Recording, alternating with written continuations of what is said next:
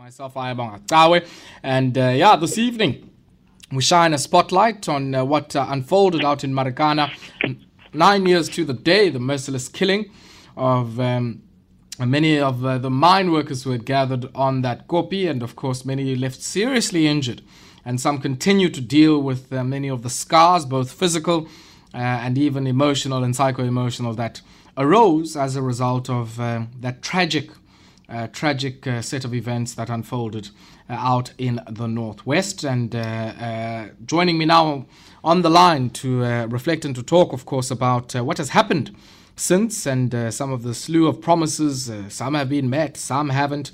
there have been homes that have been built, and we've seen massive challenges as well in that regard. I'm joined by the president of the Association of Mine Workers and Construction Union, Joseph Mathunjwa. Dr. Mathunjwa, masikwamukela. Hayi molo molo bhuti ninjani kodwa? Siphilile tatamane enkosi kunjani kuwe? Hayi uthixo usenguthixo nangoku. Injalo and usasigcinile enkosi kakhulu tata. Uh, bawumathunjwa i want us maybe to to start just before we get into um, you know some of the issues around compensation the educational funds the houses as AMCU that you are building as well for many of those workers. Uh, to maybe share with us uh, ukuba xa sekusondele olu suku le-16 what happens to you, Uvandoni, um, close to this day, when you think about, I guess, you know, where we are in terms of dealing with the issues that many of the widows, the children, and many of those who have been hurt and injured, uh, who were left behind after Lentlekele. Uh, what comes to you? Uh, what do you feel um, around this time? You, you know, to me, there is no words really that can describe or to explain how one feels. But to sum up my feelings, uh, I felt as if we, we were betrayed. It's a betrayal kind of conduct that I do feel that really indeed it was betrayal. You know, when when you are killed or betrayed by the person whom you least thought that he can, then you just happen to doubt your the hope, you doubt the future, you doubt everything. And the life becoming so dull and doom because these are the people that you put them in power of whom they were promising a bright future. Can you imagine if the Israelites move out of Egypt mm. and arrive in the land of Canaan, and it's where then the atrocities becoming worse than the Canaan or equal to Canaan. So, what was the use of traveling 40 years in the desert, in the wilderness? Hmm. That and, is how I feel. Yeah, yeah, and I guess a lot of that sentiment, of course, you know, um, as you say it, I mean, uh, can't be, I guess, attributed to anybody but the governing party in how you're framing it. What do you make of the statement of the ANC? I mean, uh, they came out earlier on today saying, as the governing party, we acknowledge that the fateful events of Marikana occurred on our watch, and we reiterate our call to government to move with speed in implementing programs that will help alleviate the plight of the affected families. Um, what do you make of that statement, I guess, also in light of your own experience in terms of some of the programs that had been promised? You know, uh, you know, when I mention the name ANC, you know, it it shivers my spine. You know, I've been trying to avoid to mention ANC in all of my talks, if you can remember. I've been trying to avoid it. And the reason is to respect those forebearers of the struggle. Mm. You, you know, I, I, I, I've tried many, many, many years, even where I'm supposed to say something about the ANC, then when I think of those forebearers mm. of our struggle, then I just becoming numb, even speechless. Mm. But things as they go, I mean, one is tempted to say whatever that they've said today, what have stopped them to say on the 16th of August 2012? Mm. So this would be just one will conclude to say this is a political PR exercise. Because by then, what stopped them? Why should took them as a ruling party? African National Congress is the leader of the society, Mm. was overwhelmingly voted into power. Huh? And no one can dispute that. Yeah. It- Yeah. it- Mama- they were not supposed to seek any mandate to anyone to come up and say, we own up as a ruling party that the government whom the people we deployed, they messed up. Mm, mm. Bawumathunjwa, masenze olu hlobo. I want us to pause for a second. Uh, funeka sihambe siye Yes. kwintengiso. But uh, when we come back, I want us to continue on this vein. Uh, I want us to talk about um, the compensation issues. I want us to talk about industrial relations in your sector and also about the homes that you are building for many of the widows. All right, great.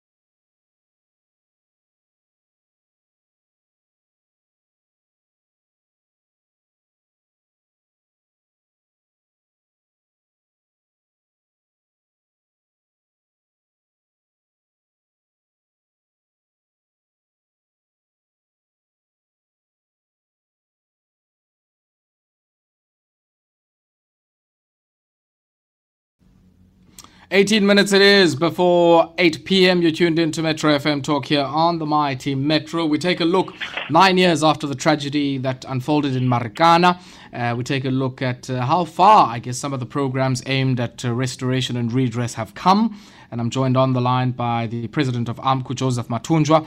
And uh, Bao Mathunjwa, uh, just before we went to the break, I guess we were talking about. Um, you know some of the political issues around the governing party and uh, the statement and what you make of the statement that they made. And uh, one of the elements of that statement is this commitment to speeding up the process of programs that are aimed at uh, trying i guess uthutuzela intsapho as uh, that were affected by uh, le ntlekele sayibonayo uh, what is your view on those? And maybe for the purposes of some of our younger listeners who might not be familiar with what had un- had unfolded and some of the commitments and promises of compensation, of redress, of bursaries, of education funds.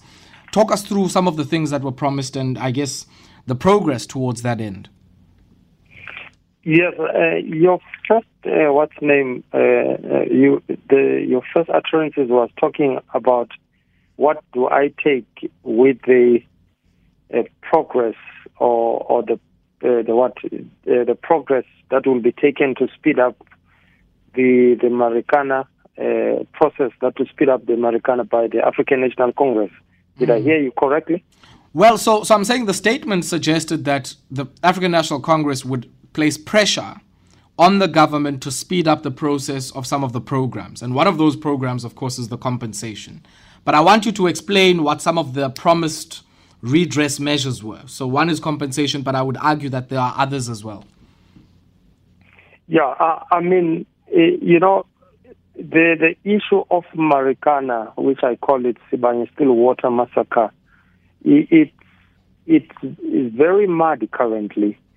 You've got this arrogant employer called uh, Sibanye Stillwater, who were given Lonmin on the silver platter, just by valuation of the shares. Even their track record in health and safety is not even poor, it's bad, it's a non-starter. But they were given. While workers themselves at Lonmin proposed to buy the Lonmin for themselves as a true empowerment, as a genuine empowerment, of which they were prepared to take their seven billion to purchase Lonmin, of which the cost of Lonmin was about 5.4, 5.5 billion. Sibanye never spent a cent. It was just a valuation of the shares they were given. And the, modus operandi of Sibanye, Stillwater, is to destroy every effort of AMCU at that workplace. You could see strategically they are conniving with the state again to always have a parallel commemoration, parallel lectures. Last year was uh, Thuli Madonsela, of which it never flew, it never fly. And now they are coming with a project called Renewal, of which they called Mam Ramphele, the wife of the late hero of our struggle, Babu, Steve Biko, as a businesswoman who's been given the task to run that project. Without even asking AMCU as a majority union of what we have started with the former CEO, which is Ben Magara, they just override everything they do. They say it's their company, they cannot be told. Secondly, they even erected a wall of remembrance without the consent of the families. You, you know how sensitive it is to put someone's mm. name on a, a, a, what on a wall of which we've never consulted. Mm. And when we tell them, they just do it's our employees. But this is the, so they kill people. Subsequent, they even rob, take their culture and own it as if these people are slaves. They've got no rights. They've got no constitutional right. They can't say anything. So this renewal and, and the speed up of the processes of Marikana is very muddy because you could hear clearly from the state when you hear them talking about the first 10, why is con- why the concentration is on the 34. But there is no separation in the two. But the fact is, on the 16th, it was a massacre. So, mm.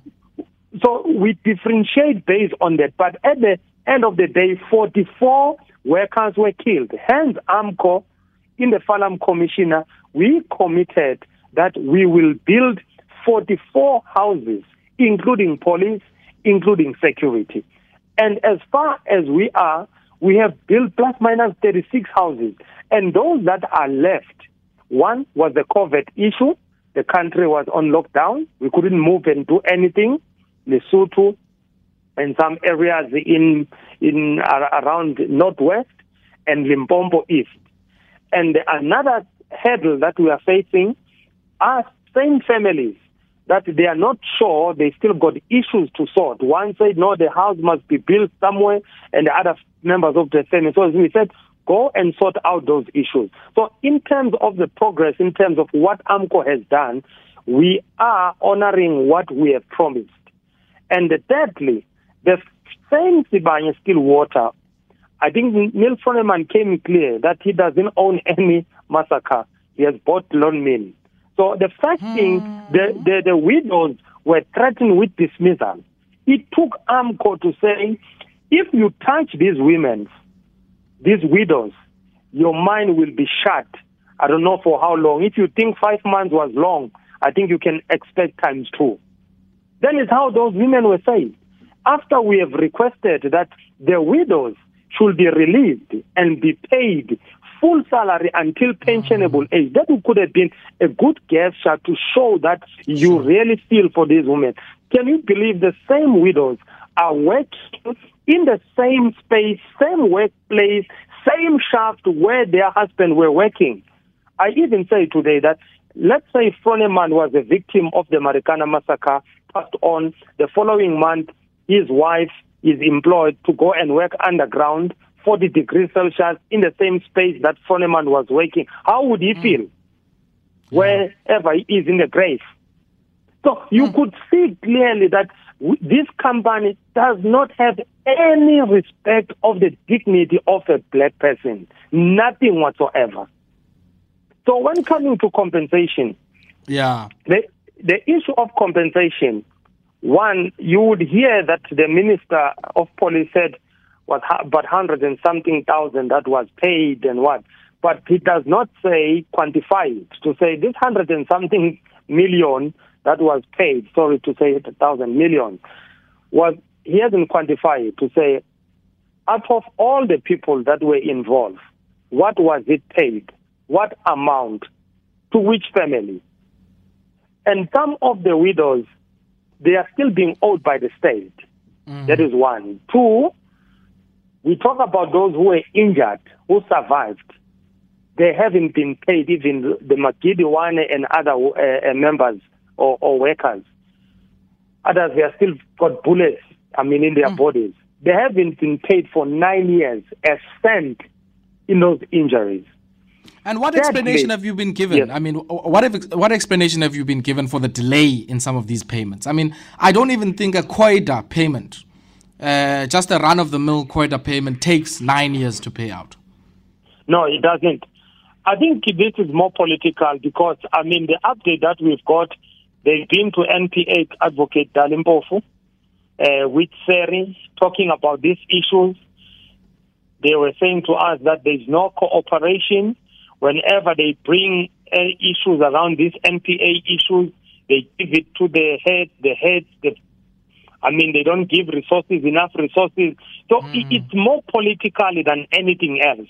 Because certainly it was agreed that, yes, the state agreed that, yes, they take a blame of whatever that is happening, uh, has happened at Marikana, of which this, this could have taken about 10 days or 15 days or a month to sort it out.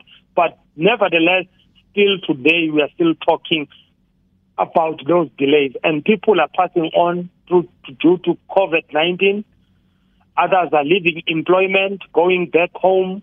You can't even trace them, some of them. It's so difficult. What is it? We thought when the Mr. Ramaphosa becoming a state president, he will take this issue of Marikana as his baby and first priority to deal with it based on the letters that we've been writing to him. We've written mm. uh, three letters to him to say at least conclude the payment and then the rest will follow. Then it will show that you are prepared to start a new chapter for the workers, the widows, the injured, and the South Africans at large. So that hasn't been realized. So this is how this payment. And the third one is the issue of those who are arrested. Remember, after you have survived the, the, the, the massacre, you were arrested, thrown to jail, and even today they are still charged with murder. But you survived the R5. So why the state does not cancel those cases? Hmm. Baumatunju. Wow. I guess, you know, on my end, uh, the last set of comments I'd love to hear from you is about the issues that in the main, I guess, um, prompted people to go and sit at that koppie, organize themselves uh, in what primarily was uh, a conflict nomgresh. We're seeing yeah. platinum prices, record levels, palladium, platinum, rhodium. Uh, and uh, I was even looking at the numbers of Implats today, bumper profits. Amplats came out, bumper profits. Trading statement from Northam, similar type of situation. Let alone Gisibanye now, which took over Lonmin. What is your assessment of industrial relations in the sector nine years after what happened, but also in the context of these runaway PGM prices? Um, in a context where one would have expected that you know, the good PGM times will be shared. Uh, you know? prices, as I said in my uh, speech today, mm. is is not for the workers; it's for the bosses. I mean, at sixteen thousand an ounce today on the platinum, the workers, if it wasn't of the five month strike, painful strike that we took, they will be languishing under six to seven thousand today. So Lonmin cannot break and say, or Sibanye saying their workers, the, the general worker is earning 13,500 a basic salary without benefit. We haven't negotiated with Sibanye at Lonmin, former Lonmin. We haven't. That agreement we concluded with Ben Magara so mm. they cannot come and claim victory and say they are looking uh, after the workers. Look at the area, the community of Marikana. Same as it was in 2012. With all these prices, and the Sibanye Stillwater, you remember they were bragging to say, we have paid all our debt, we paid all the mm. price of the Lonmin. We paid them. We are 100% owning. We don't owe Lonmin anything about it. We pay them. So they've made money. But go and look at the communities where they're hosting communities. Squalor, no proper roads, nothing. You cannot show that that place is producing the platinum that is needed the whole world. Huh? And the reason it's simple, my brother. We've got what they call it uh, a mining charter. A mining charter is a good is a good practice. Uh, is a code of good practice. We've been asking the government as AMCU to say incorporate this code of good practice called mining charter into mm. MPRDAs, and that it will be an act of parliament, and it will be en- enforceable. But if it stay as it is, these companies do as they will and, and as when they want. If they don't, there is no consequences. So that's why you see all hosting communities are poor, environment damaged by these companies because there's no consequences. Secondly, we requested that we, from the government, that let's amend Mine Health and Safety Act to make these CEOs accountable for any life loss of the breadwinner. Government is not. But it's so quick to amend all the legislation that are anti-God, they are anti-human, they are anti-African. Mm. But they cannot face this white monopoly capital. So this is a situation that one is that you go to Limpopo East, where chrome comes from, where platinum.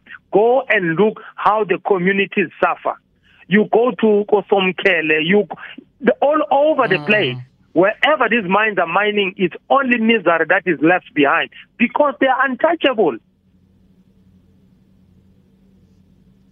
Baumatunj, we're going to have to leave it there. As always, a pleasure to catch up with you. Um, and uh, thank you once again for always reminding us that uh, sentsho itask zethu udabi lwethu alukapheli. Alikapheli ngingakunikeza nje a last part. A last parting shot you know we are negotiating at sector at the gold sector currently. Yes, yes yeah yeah. Uh, with the same Sibanye Stillwater and Harmony Gold and all those mines. You know how much is uh, Neil Froneman offering workers in the gold sector, those who travel three kilometers underground under those uh, conditions, is offering an increase less than the grant, the social grant of 350. It's offering workers 250 increment. Mm. Mm, mm, Whereas his pension fund is even more than 150. What? Is, is more than, uh, what, 500,000, so to say. Huh? Yeah. I mean, this is the kind of Uh, uh, environment that the workers they find themselves in. And when you talk, we are anti-revolutionary, we are counter-revolutionary, you are n- named with all sorts of things. And the, the question is, we are not fighting the state, we are fighting the employer, those who are the, what's named, the captain of the industry. Why the, the government is so hell-bent to deregister AMCU? Is because we are militant. We are not taking lightly. I mean, this, uh, I mean, uh, abuse that is experienced by the working class, in particular in the mining sector. Mm. We contribute in the GDP of this country, these workers. They go underground, not sure whether they will ever come back alive. So this is the situation that we are facing in this yeah, country. Yeah, and I think we need to bring you back in there just to get uh, stock of the progress that's happening in the gold sector. Uh, and some oh, of the great, negotiations great. that are happening at a sector level. But as always, Mhlekazwam, uh, may you take strength and may you continue to be the voice of many of those who are shut and uh, made quiet uh, in that particular sector that you organize in. And I thank you for taking time out to speak to us. Thank you very much. Anytime. God bless you and to your listeners. Joseph Mathunjwa is the